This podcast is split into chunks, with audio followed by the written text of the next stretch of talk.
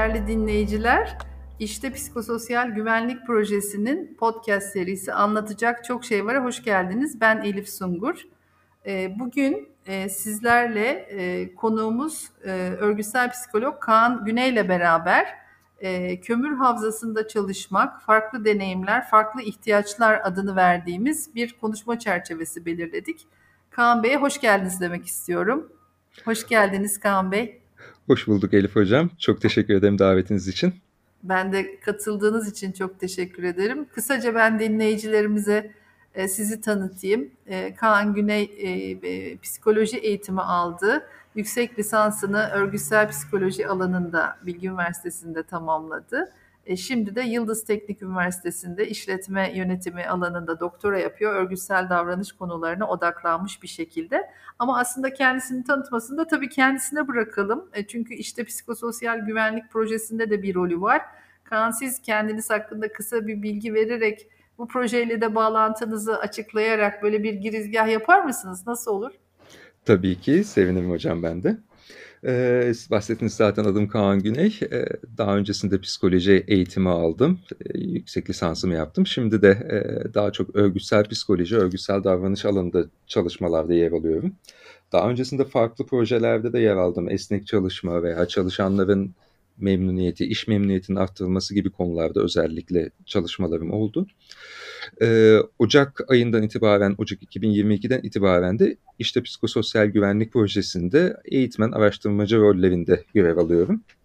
Aha. Bu proje özelinde özellikle maden işçilerinin e, ihtiyaçlarına, maden işçilerinin psikososyal risklerinin önlenmesi kapsamında da işi ve hekimlerinin ihtiyaçlarına odaklanıp onlara bir eğitim programımızı tasarlıyoruz.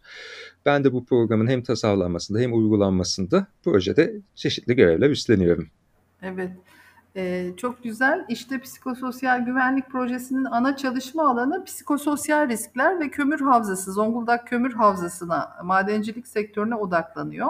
İş yeri hekimlerinin e, psikososyal riskleri tanıması, bunları fark edebilmesine ilişkin çeşitli araç gereçler de üretmek üzere bir e, proje ve Avrupa Birliği tarafından da, Türkiye Cumhuriyeti tarafından da destekleniyor. E, Kaan siz yakın zamanda Zonguldak Havzası'ndaydınız ve psikososyal güvenlik projesinin saha araştırması çalışmalarında hem nitel e, değerlendirme yapıldığı dönemde hem de şimdi nicel fazla deneyimleriniz var.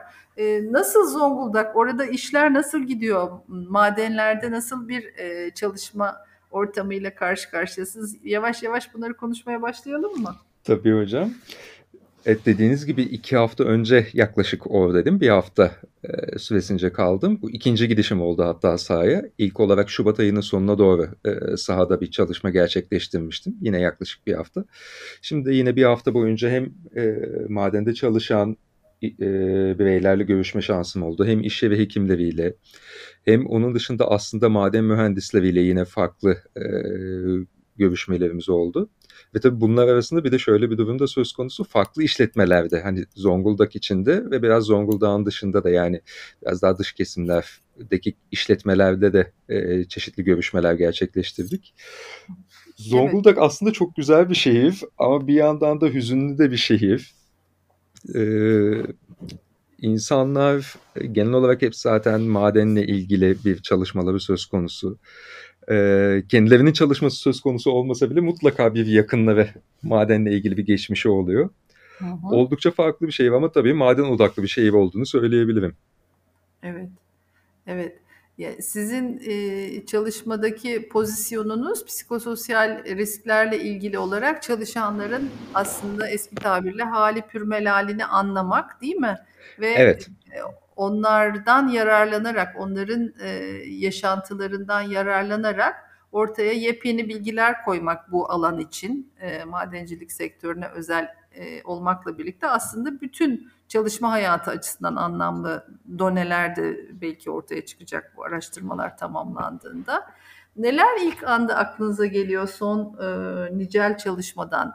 Biraz da nicel çalışma nedir? Sizin araştırma aracınız Tabii ne şekilde geliştirildi, ne gibi veri topladı, kaç kişiye ulaştınız? O bilgileri de vererek biraz anlatabilir misiniz bize? Tabii, tabii hocam. Eee, nicel araştırma aslında bir bakıma daha, eee, yapılandırılmış bir anket kullanarak yapılan araştırma türü. Yani belli bir, eee, soru sayısı kapsamında belli değerlendirme seçenekleriyle birlikte, eee, yapılan bir uygulama türü. Genel olarak aslında bu, hani, nicel araştırmalar, anket uygulamaları, eee, bireylerin kendi öz değerlendirmesi sonucunda yapılıyor. Yani bireye anket veriliyor, kendi şey, eee, kendi değerlendirmesiyle kendi dolduruyor anketi. Ama biz bu proje kapsamında e, şu anki aşamada e, ben ve diğer ekip arkadaşlarımla birlikte anketi e, yüz yüze görüşmeler çerçevesinde uyguluyoruz. Yani soruları biz soruyoruz, onlardan da karşımızdaki kişiden değerlendirmesini istiyoruz. Hı hı. O yüzden aslında bir bakıma e, yarı yarıya bir nitel görüşme de yani e, mülakat yapıyormuş gibi de ilerliyor biraz görüşmeler. Evet. Aslında tabii sizin de bahsettiğiniz gibi hani biz psikososyal riskler üstüne e, bu çalışmanın ana hedefi psikososyal risklerin önlenmesi. Benim dikkatimi ilk çeken nokta şu oldu aslında. Psikososyal risklerden biz ne anlıyoruz? Uyguladığımız kişiler ne anlıyor? Bunun çok iyi oturtulması gerekiyor. Çünkü hani standart olarak hani literatürdeki tanımlara, güncel tanımlara baktığımızda hani psikososyal riskler kişinin iş yerinde psikolojik veya sosyal kapsamda oluşabilecek tehlikeler sonucu e, yaşayabileceği işte stres, tükenmişlik gibi risklere işaret ediyor. Bunu hani bu tanımla ele aldığımızda biraz daha ister istemez e, günlük ofis çalışmasında karşılaşılabilecek riskler veya tehlikelermiş gibi gelebiliyor en başta. Hı hı. Ama benim hani sahaya gittiğimde gördüğüm, o madende birebir çalışanlarla yaptığımız görüşmeler sonucunda gördüğüm aslında psikososyal risklerin her sektör için ayrı bir sınıflandırılmasının da yapılması gerektiği. Yani ayrı bir sınıflandırılma yapılmasa bile elbette bazı riskler sektöre göre farklılaşıyor. Yani hani şey diyebilirim. Mesela madende en büyük risklerden birisi aslında güvenli hissetmek kendini. Sonuçta hani hem sosyal olarak güvende hissetmek hem fiziki olarak güvende hissetmek. Hı hı. İş sağlığı güvenliği çerçevesinde kendini güvenli hissetmek. Ama tabii ki oradaki bir güvenlik, e, iş sağlığı güvenliği kapsamında değerlendirecek olursak orada güvende hissetmekle bir ofiste çalışmanın güvende hissettirmesi veya bir fabrikada çalışmanın güvende hissettirmesi birbirinden çok farklı konular. Bizde aslında zaten hem bütün bu uygulamanın geliştirilmesi hem anketin geliştirilmesi sürecinde hem eğitim içeriklerinin hazırlanması sürecinde hem daha önce yapılan bütün sağ görüşmeleri, sağ ziyaretleri sırasında yaptığımız görüşmeler, nitel aşama e, kısmında ortaya çıkan tüm verilerden yararlanıyoruz. Ve aslında şöyle bir durum da söz konusu. Sahaya her gittiğimizde de bazı şeyler böyle kafamızı karıştırabiliyordu. Acaba işte bunu böyle sorduk, şöyle mi sorsak diye farklı farklılarda gerçekleştirebiliyoruz ara ara. Evet, araştırmacı sezgileri de hep devrede değil mi veri toplarken? Evet hocam. Çünkü Hı hı. ister istemez eee, şöyle bir durumda söz konusu. Her bir görüşme yaptığımızda farklı bir nokta dikkatimizi çekebiliyor. Aa biz bunu dikkate almamışız veya bunu daha ön plana almamız gerekir gibi farklı ihtiyaçlardan doğan eee, farklı talepler olduğunu da görebiliyoruz. Evet. Bu tabii ki biraz e, görüşme yaptığımız kişinin kendi deneyimlerine, kendi algısına göre de özellikle çok değişiyor. Sonuçta hani maden çalışanı denildiği zaman e, bilmiyorum siz ne dersiniz mesela hani direkt hani ben projeye hiç başlamadan önce, projeye hiç başlamadan önce maden çalışanı denildiği zaman e, ilk olarak hani yer altında kazmayla kömür çıkaran kişi olduğu düşünülüyor. Aha. Ama sahaya gittiğimde onu da gördüm. Aslında yaklaşık belki 20-30 tane farklı görev tanımı söz konusu. İşte lava işçiliğinden laborantlığını, işte barutçusundan mekanizasyon işçisine hepsinin farklı görevleri, farklı çalışma alanları, hepsinin farklı zamanlarda yer altında çalışması, yer üstünde çalışması gibi çok farklı ihtiyaçlar ve aslında rolleri, görevleri var. Bu evet. da tabii ister istemez talepleri ve onların ihtiyaçlarını da farklılaştırıyor. Evet. Belki profiller de zaten farklı. Biraz e, onlardan da bahsedebilir misiniz? Nasıl insanlar e, çalışıyor e, madenlerde? Şöyle diyebilirim aslında, eee, hani, günlük hayatta gördüğümüz herhangi bir kişi madende çalışıyor olabiliyor. Özellikle zaten Zonguldak'ta, eee, bunu şöyle de deneyimlemiş olduk. Hani, farklı işletmelere gidiyoruz, işte işte taksi kullanıyoruz veya, hani, bir yerde yemek yiyoruz. Hani, mutlaka konuştuğumuz kişiler arasında ya kendileri de çalışmış olabiliyor, madenden çalışmış, emekli olmuş. Hı çalışan kişiler de olabiliyor.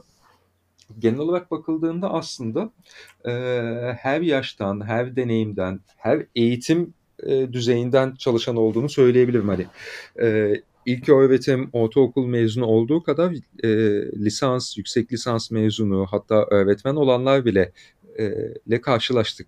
Ve yaş kitlesi olarak da aslında hani e, 20'li yaşlardan 50'li yaşlara kadar çok farklı e, çalışanlarla görüşmeler de gerçekleştirdik. Evet.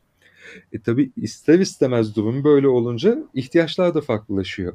Yani bizim hani düşündüğümüz hani e, bazı ihtiyaçların işte 20 yaşındaki kişinin ihtiyacıyla veya ihtiyacını ön plana almasıyla 50 yaşındaki veya atıyorum işte ailesi olup işte evli olanla çocuğu henüz olmamış olanla çocuğu olan ihtiyaçlar arasında da farklılıklar söz konusu. Evet.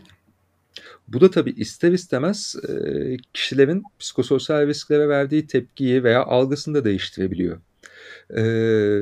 Mesela şöyle bir örnek verebilirim. Bir sorumuz var. Bu soru da aslında görüşmeler kapsamında oluşturduğumuz bir soru. Hani yer altında çalışırken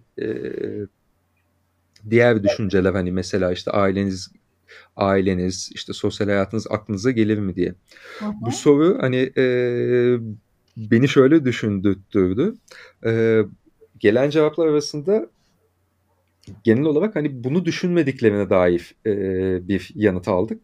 Çünkü ister istemez yer altında çalışırken e, herhangi bir kazaya uğramamak için bütün herkes e, bütün düşünceleri yani iş dışındaki bütün düşünceleri e, maden dışında bırakmaya çalışıyor. Yani bunun kafasından silmeye çalışıyor. Odaklanmaya çalışıyor herhalde zannedersem değil mi? Evet, evet odaklanmaya çalışıyor dediğiniz gibi. Bu hani mesela bütün e, yaptığımız görüşmelerde ortak bir noktaydı. Hı. Ama mesela işte ihtiyaçlar şeye göre biraz farklılaşabiliyor. Mesela maddi ihtiyaçlar. Eğer bir aile söz konusuysa, e, özellikle çalışanın çocukları varsa maddi ihtiyaçlar bunlara verdiği önem ön plana çıkabiliyor. Evet bir ev geçimi derdi olan, ondan sorumlu olan bir evet. bireyse çalışan değil mi? Bu öne çıkıyor olabilir gerçekten. Evet, evet. Farklılaşan da... ihtiyaçları anlıyorsunuz böylece. Belki buna yönelik çözümleri de düşünme fırsatı verecek araştırma verileriniz değil mi? Tabii, tabii, aynen. E, çünkü her yaptığımız görüşmeyle birlikte biz de farklı şeyler öğrenmiş oluyoruz ve buna yönelik içeriklerimizi de değiştirebiliyoruz. Hı hı. Özellikle eğitim içeriklerimizi de. Hı hı. Şu anki aşamada evet kömür madenlerine özel bir şekilde kömür e, madenlerinde çalışan bireylerin ihtiyaçlarına yönelik biz bu çalışmayı gerçekleştirdiğimiz için tam olarak onların ihtiyaçlarına cevap verecek bir nitelikte e, içeriğimiz olsun istiyoruz. Hı hı. Bu yüzden de aslında biraz e, uygulama deneyimimiz de hani bu oluşturma deneyimimiz de e, ekip arkadaşlarımızla birlikte çalışırken mümkün olduğunca sahaya gitmeden önce hani şeyi hep yapmaya çalışıyoruz. Hani bunu e, bir maden işçisine sorsak ne der? Ve karşımızdaki kişiyle biraz hani canlandırma yaparak hani bir maden işçisi olsa böyle diyebilir, şöyle diyebilir diyerek biraz aslında maden çalışanının dilinden e, bütün sorularımızı, bütün yaptıklarımızı hazırlamaya çalışıyoruz. A, tabii ki biz e, ne kadar canlandırmaya da çalışsak gerçek olmadığı için de her sahaya gittiğimizde bunun üzerinde özellikle duruyoruz acaba gerçekten e, onların ihtiyaçlarını, onların dilini yansıtıyor mu diye bütün her şey. Hı hı. Hı Çok güzel. İş yeri hekimleriyle de görüştünüz mü? Onlarla da ayrı çalışmalar yürütüyor musunuz? Tabii tabii iş yeri hekimleriyle de zaten en büyük projede destekçilerimiz de iş yeri hekimleri arasında yer alıyor.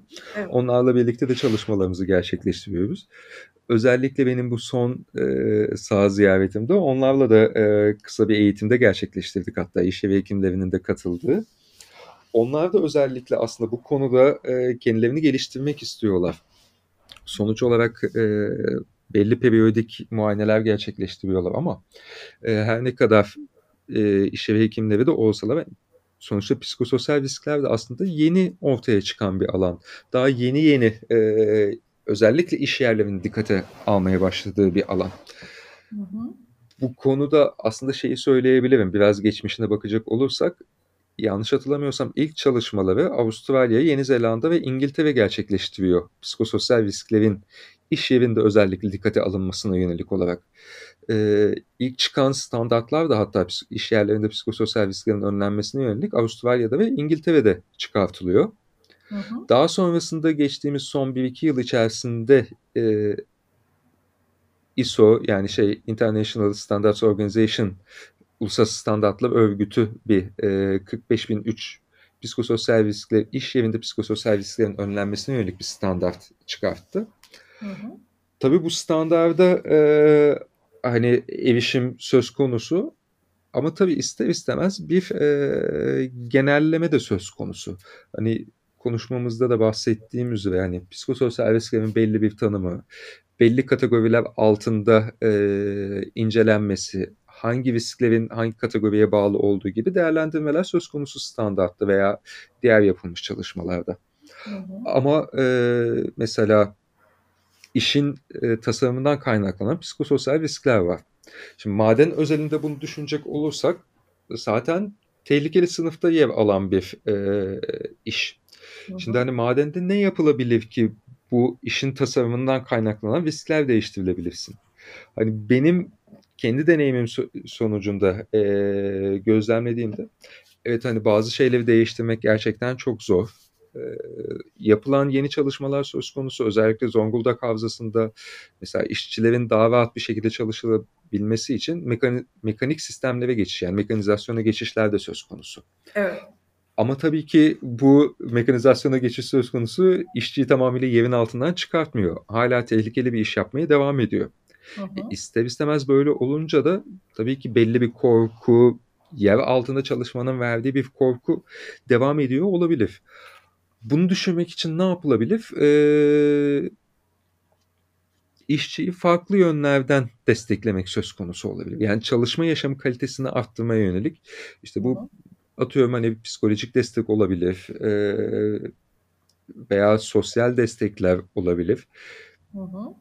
Bu tarz destekler sağlayarak da aslında biraz psikososyal risklerin azaltılması söz konusu olabilir aslında. Evet. Bu da tabii e, yine şunu getiriyor noktaya. E, bu ihtiyaçlara işte nasıl karar verilmesi gerekiyor. Bu noktada hani bizim bu geliştirdiğimiz, geliştirmekte olduğumuz uygulamada hani iş yeri hekimleri için oldukça yol gösterici olacak. Yani ileride iş yeri hekimleri bu anketi uygularken e, o kişinin aslında bir bakıma evet psikososyal riskleriyle birlikte neye ihtiyacı olduğunu da görmüş olacak. Hani Böylece bu, bir e, hizmet sunma imkanı oluşacak işletmeler açısından değil mi? İnsanların evet. ihtiyaçlarına odaklanan yani işe yarayacağı aslında baştan e, garanti edilmiş oluyor tabii ihtiyaçları iyi anlaşıldığı zaman ona göre çözümler üretilirse baştan e, kaliteli bir hizmet yapma imkanı veriyor aslında verilere bakarak yapılan çalışmalar. Böyle bir e, çare olan, işi, işe yarayan çözümler evet. ortaya çıkacak ve insanlar böylece belki çok daha rahat, çok daha mutlu, çok daha verimli e, ve tamlık içinde çalışacaklar. Evet, evet dediğiniz çünkü, gibi. Bu çok ve... kritik çünkü çalışma hayatı yoran bir, bir şey aslında değil mi? Ne dersiniz? Biraz da bunlardan konuşalım mı? Tabii tabii evet çalışma hayatı gerçekten yoran bir e, durum.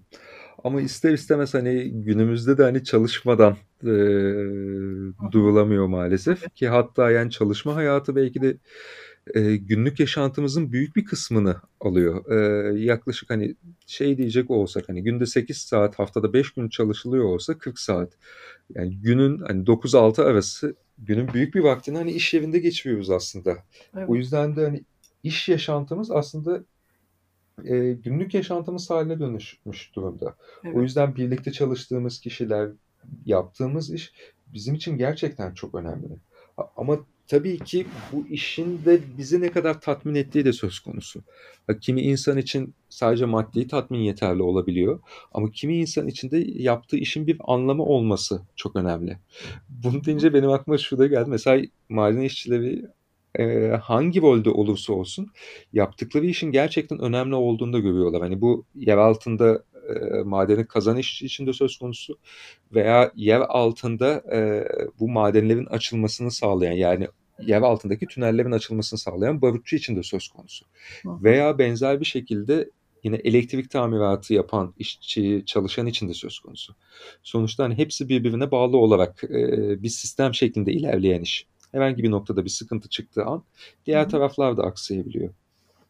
Evet.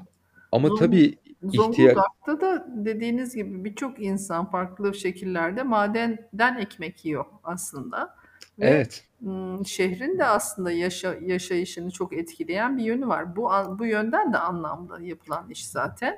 E, Bir de Evet. stratejik bir sektör. Enerji önemli. Bütün dünyada ülkemiz için de öyle.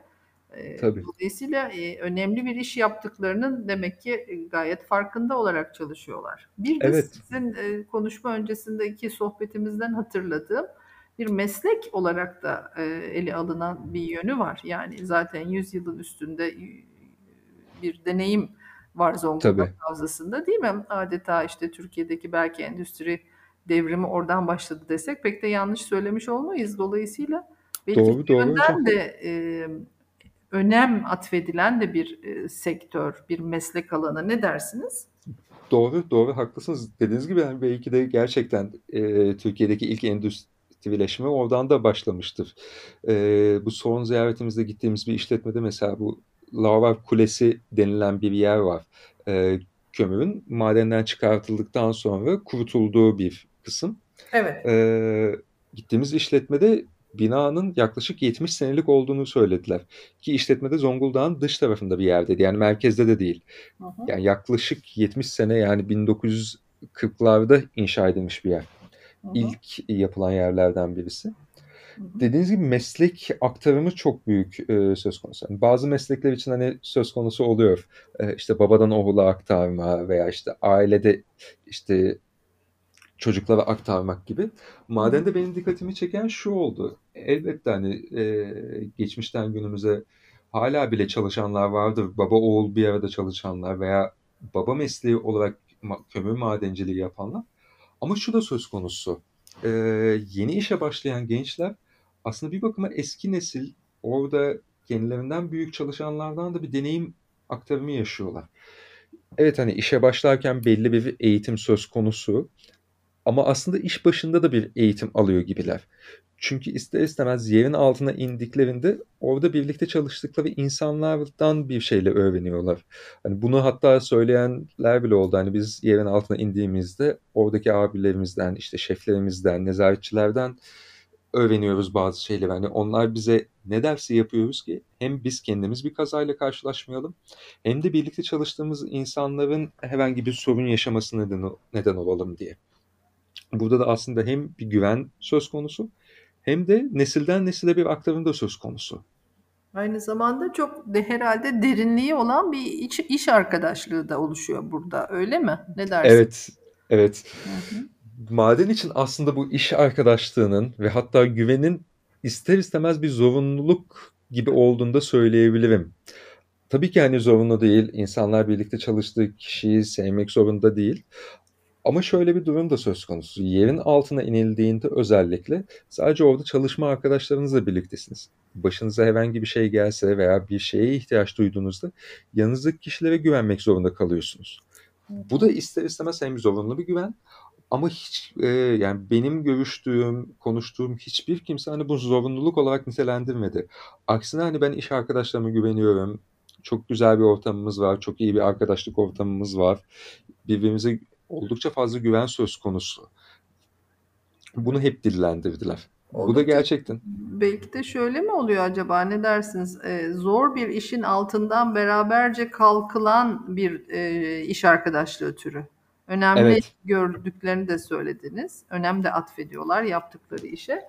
E, zor bir evet, işi günün sonunda başarmak o da çok önemli bir konu. İş tatmini açısından düşünürsek. E, bunun da getirdiği belki bir zor işi başarmanın da yarattığı bir yakınlaşma, bir e, herhalde derinleşme ilişkilerde olabilir diye düşündüm sizi dinlerken. Tabii tabii. Ee, zaten hani genel olarak e, büyük bir çalışan sayısı uzun zamandır bu işi yapıyor. Yeni girenler de ortama adapte olmakta herhangi bir sıkıntı yaşamıyorlar gibi gözlemledim ben de. Hani çünkü gerçekten bir birbirine e, deneyim aktarımı, birbirini kollamak gerçekten söz konusu. Maden özelinde baktığımızda. Evet. Bu ama hani tabii sadece hani yer altında çalışanlar için değil, yer üstünde çalışanlar için de madende yine farklı görevleri olan bireyler için de söz konusu. Peki nasıl tepkiler alıyorsunuz araştırmacılar olarak? Sizi nasıl karşılıyorlar? Araştırma sorularına cevap verirken tutumları nasıl? Sizlerle ilişkileri nasıl maden e, sektörü çalışanlarının? Benim hani hem deneyimlediğim hem birlikte ekip arkadaşlarımızla gözlemlediğimiz genel olarak hani çünkü sahaya gittiğimizde tek başımıza gitmiyoruz. Yanımızda mutlaka ekip arkadaşlarımızla gidiyoruz. Ee, şöyle oldukça farklı bir deneyim yaşattı. Biz aslında hani bir anket uyguluyor oluyoruz. Ama bununla birlikte aslında sanki bir hani seans yapıyormuşçasına e, soru cevap şeklinde ilerlediği için genel olarak hani uygulama bittiği an e, çalışanların uygu, anket uygulanan kişilerin bir rahatlama yaşayarak çıktığını biz özellikle gözlemledik. Çünkü ister istemez e, onların anlatmak istedikleri var ve karşılarında da bu anlatmak istediklerini dinleyen bir birey olduğunu gördükleri zaman bana hoşlarına gittiği gibi e, hoşlarına gittiğini düşündüm. İnsanların anlaşılma ihtiyacı. Bir Evet. daha, daha önceki bir konuğumuzla e, yaptığımız sohbete böyle bir isim koymuştuk. İnsanların anlaşılma ihtiyacını konuşmuştuk biraz. Gerçekten öyle değil mi? İnsanların bu kadar hızlı akan bir hayatı yaşadığı bir dönemde e, evet. belki de birbirlerini anlamaya, e, çok yakın olan yeri geldiğinde aile üyeleri bile, çok yakın Tabii. eşler bile bir belki birbirlerini anlamaya zamanlar ayırmıyorlar aileler, ebeveynler çocuklarına belki böyle yapılandırılmış biçimde birbirlerini anlamaya çalışmıyorlar ya da yapamıyorlar bunu. Yol ve yöntemlerini evet. de bilmiyor olabilir tabii ki insanlar. Dolayısıyla evet. belki sizin araştırmanız insanlara böyle bir ferahlık da veriyor. Yani dediğiniz gibi söylemek istediklerini söyleme, içindekini çıkarma anlamında bir rahatlama da getiriyor. Ne kadar evet. da güzel. Evet, evet ve hani bu bütün, eee, çalışanlar için söz konusu. Hani sadece yer altında çalışan değil, yer üstünde çalışan, işte mekanizasyon işçisinden elektrik işçisine kadar hepsi için söz konusu oldu. Ben burada bir de şunu düşündüm aslında, eee, oldukça hani fiziksel açıdan, eee, hangi görevde olurlarsa olsunlar yorucu bir iş yapıyorlar ister istemez işten çıktıktan sonra da bu fiziksel yorgunluk e, kendini belli ediyor. Şey diyenler de söz konusu oldu. Hani eve gidip dinleniyorum hani birkaç saat uyuyorum bazen gibi şeyler de söz konusu oldu. Evet. O yüzden aslında iş dışında konuşmaya da çok vakitleri kalmıyor olabilir. Biz de tabii uygulamalarımızı evet. gerçekleştirirken hani onların iş saatinde gidiyor oluyoruz. İş arasında hani fırsat buldukları noktada bizle e, konuşmalar gerçekleştiriyorlar tabii ki hani tam konuşabilecekleri an konuşuyorlar. Hı hı. Bir de üstüne zaten hani sizin de bahsettiğiniz gibi hani bir anlaşılma ihtiyacı söz konusu. Biz de buna yönelik sorular sordukça hani onların ihtiyaçlarına yönelik siz ne dersiniz diye sorularımızı yönelttikçe ister istemez hani e, şey deniyor hani sohbet sohbeti açıyor. Farklı konulara da geçiş yapabiliyoruz bazen. Hani evet. orada elimizde olan soruların dışında onların yine ön plana aldığı ihtiyaçlarını da bazen irdeleyebiliyoruz. Ki bu da bize aslında hem kendimizi geliştirmeye ihtiyacı sağlıyor hem de projenin de kendini geliştirmesini sağlıyor.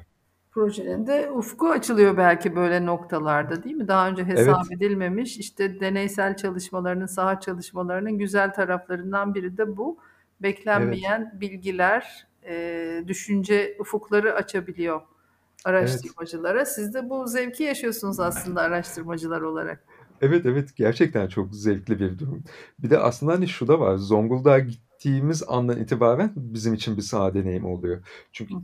proje kapsamında gittiğimiz için hani konuştuğumuz herkesle ister istemez projenin konusu açılıyor. Herkesin farklı görüşleri, farklı e, söylemek istedikleri oluyor. Biz de bunları bütün konuşmalarımızı zaten hani ister istemez bilincimize toplamış oluyoruz. Döndüğümüzde de hep bunun üstüne zaten konuşuyoruz. Evet.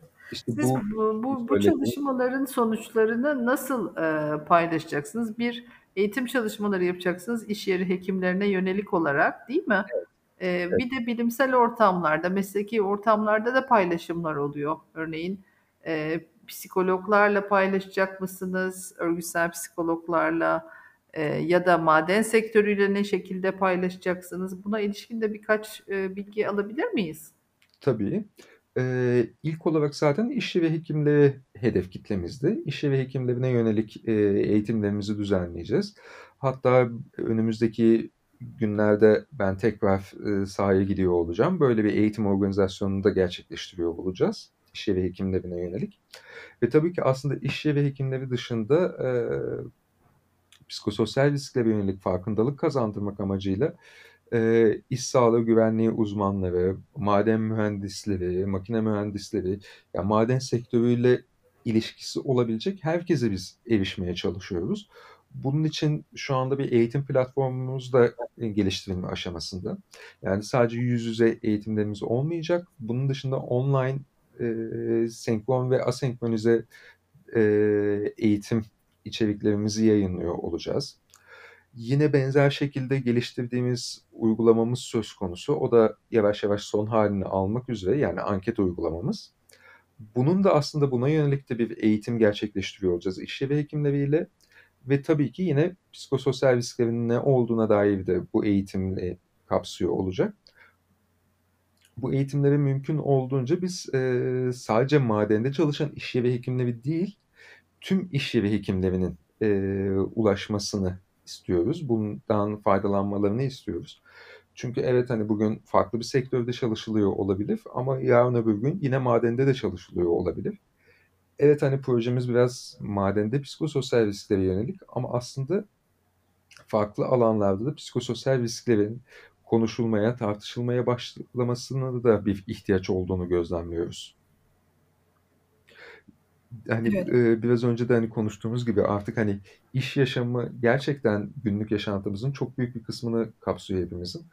Bu yüzden de aslında hani e, iş yaşantılarımızı nasıl geliştirebiliriz deyince psikososyal tehlike kaynaklarını azaltmak hepimizin çalışma yaşam kalitesini yükseltecek bir unsur olarak karşımıza çıkıyor. Çünkü hani psikososyal tehlikelerin içinde biraz da şey de söz konusu.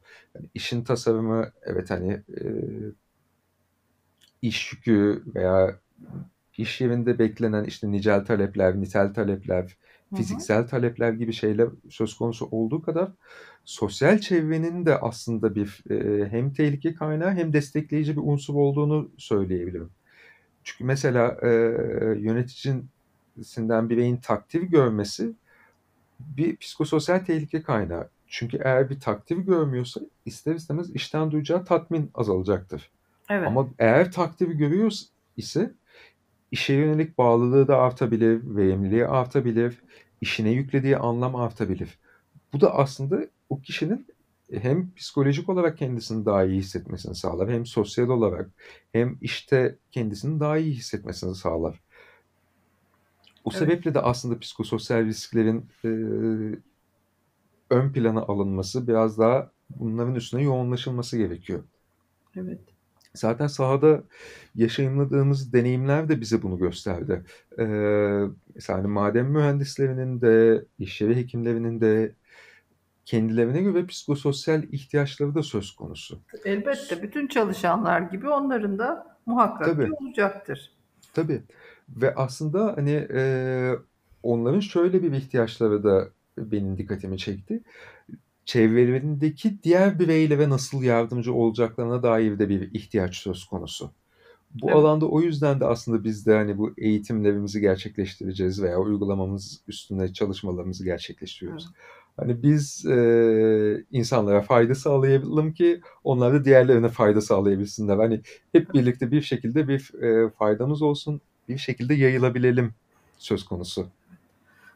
Yöneticiler e, özellikle ihtiyaç hissettikleri konulara yöneliyorlar. Sizin bu söylediğiniz aklıma bir şey getirdi. Bir elektrik sektörüyle ilgili bir yıllık toplantıda elektrik dağıtan bir Türkiye'deki büyük bir kuruluşun yaptığı sağlık ve güvenlik odaklı toplantıda bir Alman sigorta kuruluşundan e, bir yönetici şöyle bir şey söylemişti. Dedi ki yasalarla düzenlenmiyor, yönetmeliklerle düzenlenmiyor. Hiçbir zorlayıcı sebep yok ama Almanya'da yöneticiler yönetim becerilerini arttırmak için insan davranışlarıyla ilgili kurslar almaya başladılar dedi. Bu tamamen yöneticilik sorumlulukları gereği Evet. ihtiyaç duydukları bir konuya yönelmelerine iyi bir örnek.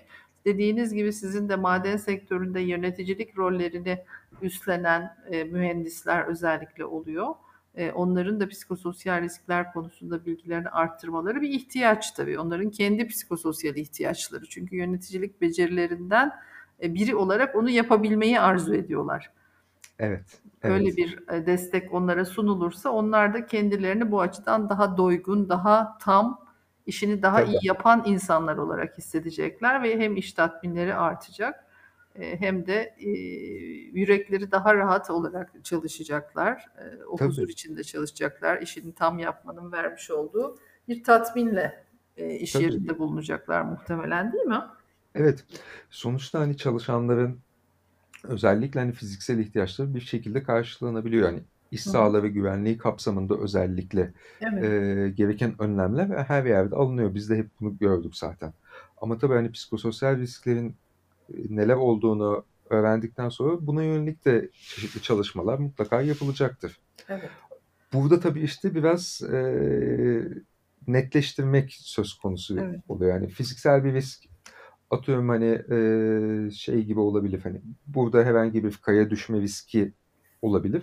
Buna yönelik gereken fiziksel önlemin nasıl alınması gerektiği biliniyor veya buna yönelik kılavuzlar oldukça net açık. Psikososyal olduğu zaman ister istemez biraz daha karmaşıklaşıyor. E, çünkü işin içine ister istemez psikoloji de giriyor.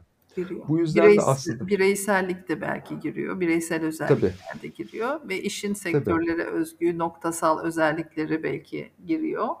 tabii, daha tabii. karmaşık bir şeyle, daha belki bulanık bir şeyle karşı karşıya oluyoruz. Evet, Peki bu evet. bu yönleri, psikososyal riskler konusunun bu yönleri ehil olmayan kişilerin de bu konulara e, bir nevi tırnak içinde söylersek moda bir kavram gibi ele alıp yaklaşmalarına, belki olur olmaz e, çeşitli e, şekillerde bu bu konuya el atmalarına sebep olur mu? Bu konuda da görüşünüzü almak istiyorum bir örgütsel psikoloji uzmanı olarak sizden. Ne dersiniz?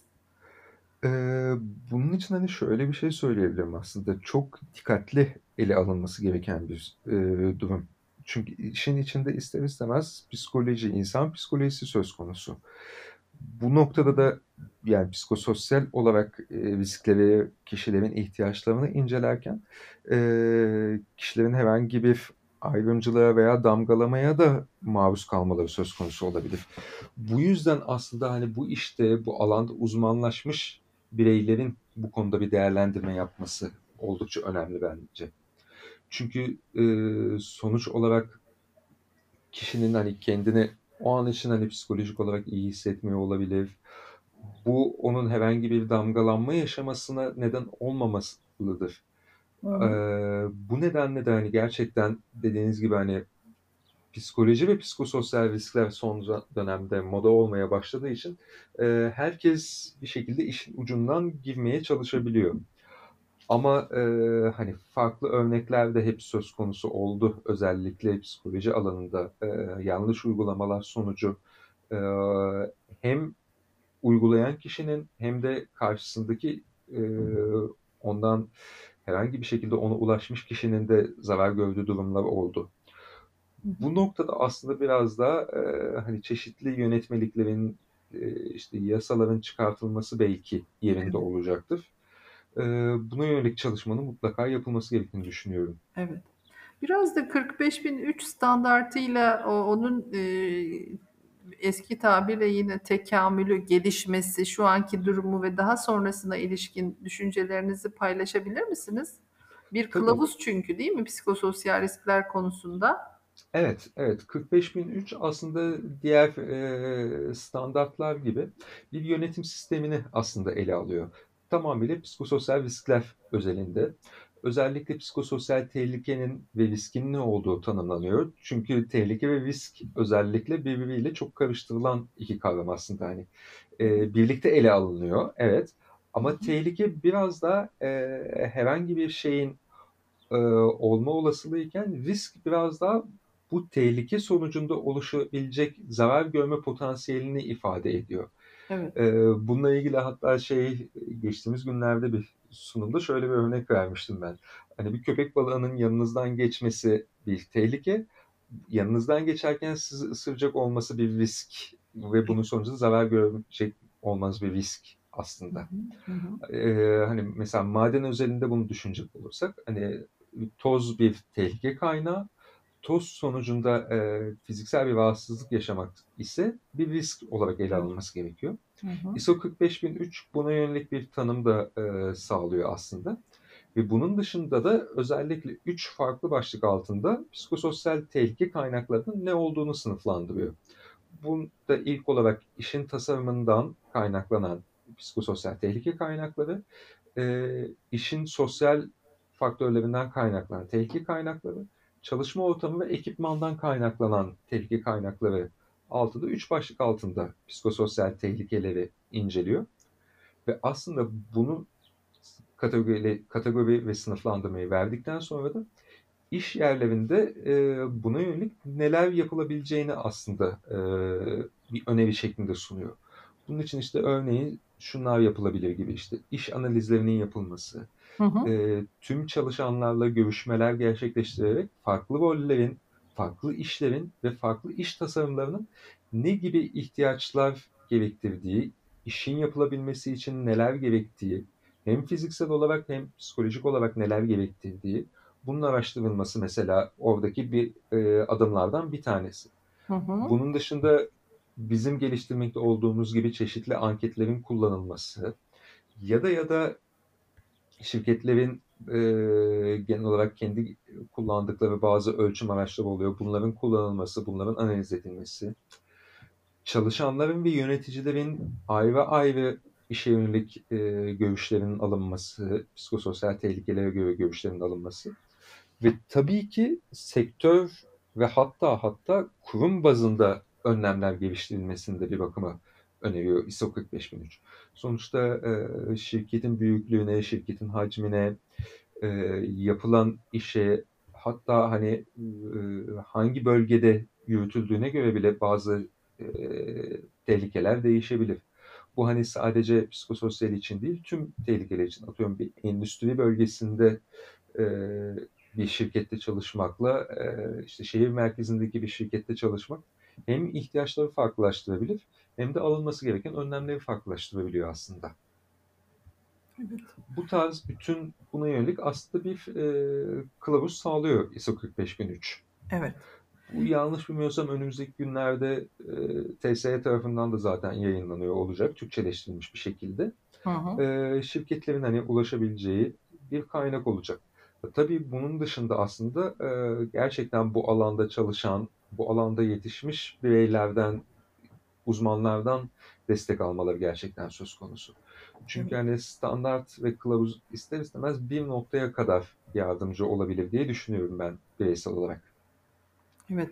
Sizin meslektaşların geliştirilmesi, yetiştirilmesi konusunda da yaptığınız çalışmalar e, olduğunu görüyorum ben. E, psikososyalrisk.org adlı e, bu Evet. projenin, psikososyal güvenlik projesinin e, web sitesinde faaliyetlerle ilgili bir bölüm var. Orada e, Psikologlar Günü nedeniyle 10 Mayıs'taki yapılan bir Evet. etkinlikte örneğin siz e, çalışma yaşamında insan odağından, çalışma yaşamındaki risk algısı konularından bahsetmişsiniz örneğin psikoloji öğrencilerine değil mi?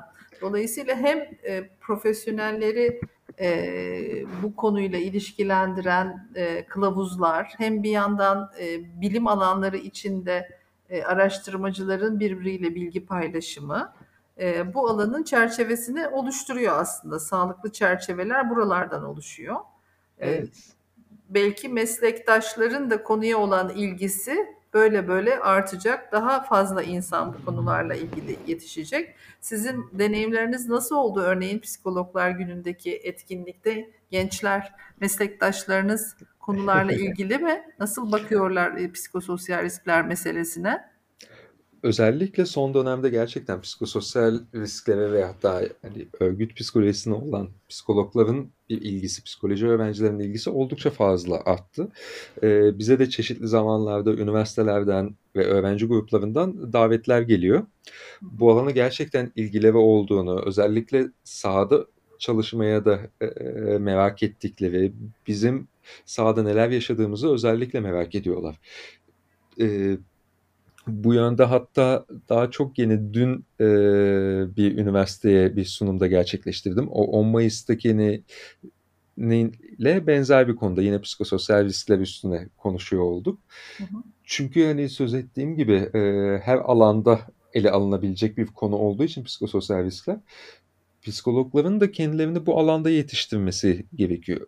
Özellikle de e, kurumsal bazda çalışmak istiyorsa bir e, psikolog, psikososyal risklerin ne olduğunu öğrenmesi, buna yönelik uzmanlaşması gerekiyor. Hani kendi başına örgüsel psikoloji içinde bir uzmanlaşma alanı gibi el, bile ele alınabilir. Çok farklı e, ve çok kapsayıcı bir konu olduğu için. Öğrenciler de genel olarak hani bunu merak ediyorlar. Hani bize e, hem maden özelinde psikososyal riskleri ve psikos genel olarak psikososyal risklerin neler olduğunu anlatmamızı istiyorlar. O 10 Mayıs'ta Psikologlar Günü'nde gerçekleştirdiğimiz etkinlik de gerçekten çok güzel olmuştu. Hatta onun da e, adı farklı roller ve ortak amaçtı. Hı hı. Sonuçta e, hani farklı rollerde çalışıyor olsak da hani amacımız e, psikologlar olarak hani e, insan sağlığını, birey sağlığını, psikolojik sağlığını e, daha iyi bir hale getirmek. Hani bunun için klinik psikoloji, endüstriyel psikoloji, örgüt psikolojisi hepimizin amacı aynı. O yüzden de bizim kendimizi öncelikle psikososyal riskler hakkında geliştirmemiz gerekiyor. Evet. Bir başka konu daha var aslında. Sizin yine e, çalışmalardan yararlanarak ortaya atmak istiyorum. Biraz da o Tabii. konu hakkında konuşalım isterim. Örgütsel travmalar diye bir konu da söz konusu. Sizin e, yine Zonguldak Bülent Ecevit Üniversitesi'ndeki psikoloji ve yaşam günlerinde konu başlığınız buydu iş yaşamında. Örgütsel evet. travmalar denilen mes- meseleler de var. E, bir kısaca bunlardan da bahsedebilir misiniz? Tabii, Nasıl tabii. bir örgütün travma geçirmesi? Örgütün travma geçirmesi aslında e, travma kavramından burada kısaca bahsetmek isterim. E, bu için travma aslında biraz daha kişiye hani e, belli bir kayıp, yaz veya benzeri bir durum sonucunda kişinin baş etme kaynaklarını boğan, korku, çaresizlik yaratan bir deneyim olarak ele alınıyor. Evet. Çünkü travmatik stresin etkisi özellikle uzun süreli ve yıkıcı olabiliyor. Kişinin hem güvenlik duygusunu zedeleyebiliyor, kendine yeterlilik inancını, kişiler arası ilişkilerini oldukça etkileyebiliyor. Örgüsel travmada bu perspektiften ele alacak olduğumuzda aslında herhangi bir kurum içi olay veya kurum dışı olaydan kaynaklanabilecek ve o örgütün, o iş yerinin bütün üyelerini e, strese sokabilecek, e, örgütün bütünsel olarak e, fiziksel bir riske veya sosyal bir riske e, sokabilecek e, olaylar belki. Olaylar şeklinde. Mesela, mesela Soma'da olan maden kazası bir örgütsel travma mı? Tabii. Değil mi? Evet. benzer evet. şeyler. Evet. Bu aslında tam olarak hani bahsettiğiniz gibi Soma maden kazası bir örgüsel travma. Hı hı. Örgüsel travmada çünkü şöyle bir şey de söz konusu. Sadece o an orada olan kişinin etkilenmesi gerekmiyor. Soma maden kazasında da sadece orada madende o an çalışan işçiler etkilenmedi. Onların bütün arkadaşları, bütün yakınları etkilendi. Evet. Ve bu kaza sonucunda maden işletmeleri de aslında etkilendi ve e, bu kazaların önüne geçmek için yani bu travmaların önüne geçmek için aslında çeşitli önlemler alınmaya başladı özellikle Soma kazasından sonra. Çünkü burada aslında e, atıyorum siz bu kazayı duydunuz e, Soma'da çalışmıyorsunuz. Mesela Zonguldak'ta çalışıyorsunuz ama aynı şey benim de başıma gelebilir diye düşünerek stres yaşayabilirsiniz. Evet. Bu da aslında örgüsel travmanın güzel bir örneği oluyor. Evet. Yani sektöre özgü bir travma da olabilir o zaman bu. Böyle bir etki de olabilir. Tabii. Ben de küçük bir katkı yapmak istiyorum. Mesela Tabii. E, kurum kültürü çalışmalarında da karşılaşılan travmatik e, noktalar olabiliyor. Bu tip insanların aslında kendisinin deneyimlemediği, yaşamadığı ama e, deneyim aktarımı yoluyla farkında olduğu, hikayeler yoluyla öğrendiği, başkalarına anlattığı, sanki kendi yaşamışçasına içinde hissettiği olaylar var örgütlerin başına gelen. Bu her zaman Tabii. kaza, ölümle ilgili olmayabiliyor. Örneğin endüstriyel ilişkiler anlamında da e, örgütsel travmalar olabiliyor. Toplu işten çıkarmalar olabilir ya da işte iş koşullarındaki büyük değişiklikler, grevler belki zaman zaman çatışmalı e, endüstriyel ilişkiler e, ortamı oluşturan bütün olaylar aslında travmatik etkiler yapabiliyor örgütlerde ve çok uzun süre sonra bile e, etkilerini çeşitli e, noktalarda hissediyorsunuz. Araştırma yaparken de karşımıza çıkıyor kurum tabii, tabii. çalışmalarında da görebildiğimiz noktalar gerçekten. Evet. Mesela bunun en büyük örneklerinden hani iki tanesi mesela Amerika'da gerçekleşen 9-11 saldırısı evet. ve Avustralya'da geçtiğimiz yıllarda gerçekleşen o büyük orman yangını. Hı hı. Bunlar da aslında hani mesela doğal afet birisi ama e, hem örgütlerin de bundan zarar görmesine e, sebep oldu. Hı hı. Sonuçta ister istemez e, bu alanla e, bu ortamda faaliyet gösteren işletmeler hem de bu işletmelerin çalışanları da bundan etkilendi. Sonuçta işe gidemeyenler oldu, iş yerleri zarar gören evet. bireyler oldu. Hı hı. Bu da aslında onların e, çeşitli travmalar yaşamasına sebep olmuş olabilir. Evet. E, çünkü hani örgüsel travma sadece e, bir bireyin kendini kötü e, yani şirketin çalışanının kendini kötü hissetmesini değil, işten dikkatini dağıtmasını veya kurumun finansal olarak olumsuz etkilenmesini, işe devamsızlığı, memnuniyetsizliğin artmasına da sebep olabilecek olaylar olarak biraz ele alınıyor. Evet. Hı hı. Gerçekten. Bu da aslında evet. biraz yine psikososyal risklerin de ister istemez eğer dikkat edilmezse hı hı. örgüsel travmaya da yine sebep olabilir. Yani en basit evet. iş stresi. Uzun dönemli iş stresi yaşayan bir birey.